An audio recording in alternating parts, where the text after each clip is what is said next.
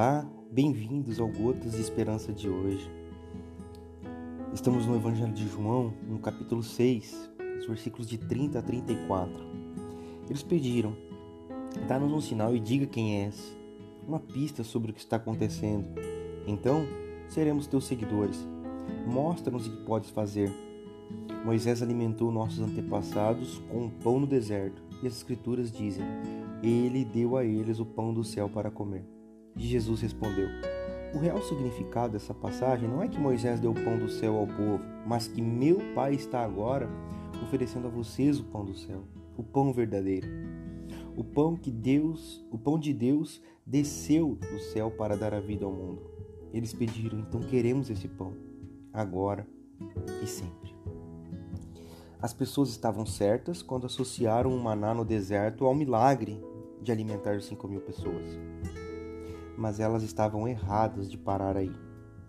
Ao fazerem isso, ignoraram as grandes provisões realizadas por Deus para satisfazer a fome, a fome da alma.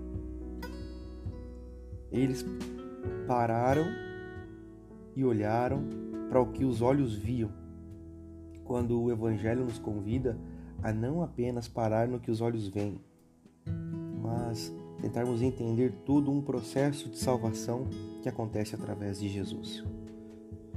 O Evangelho nos convida no dia de hoje a caminhar na providência. O Evangelho no dia de hoje nos convida a caminhar no sustento da misericórdia de Deus. Em todas as coisas o Senhor tem cuidado de nós. Ele é o pão vivo que desce do céu. Belém significa casa do pão. E foi onde Jesus nasceu, em Belém. Porque da casa do pão vem o pão da vida. Ele é o pão vivo que desce do céu para alimentar as nossas almas, alimentar a nossa angústia, alimentar no sentido de saciar, de acabar com a nossa angústia, de acabar com o nosso vazio, de dar a sua presença e saciar-nos a nossa sede interior.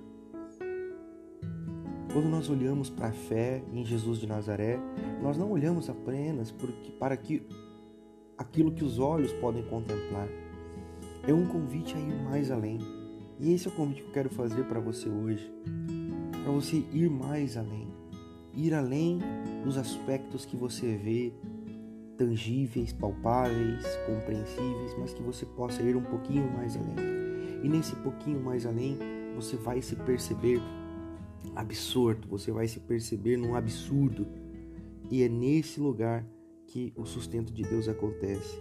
Quando nós percebemos que não dá para nós, quando nós percebemos que os nossos pés não alcançam o chão, ao percebermos que nós não podemos nos sustentar, é nesse sentido que vem a provisão, o cuidado, e o sustento do pão vivo que desce do céu. A minha oração por mim e por você hoje é que nós possamos ter esse sustento no fundo das nossas almas. Nos dias de angústia, sabemos que o pão vivo que desce do céu é o nosso alimento, é o nosso sustento.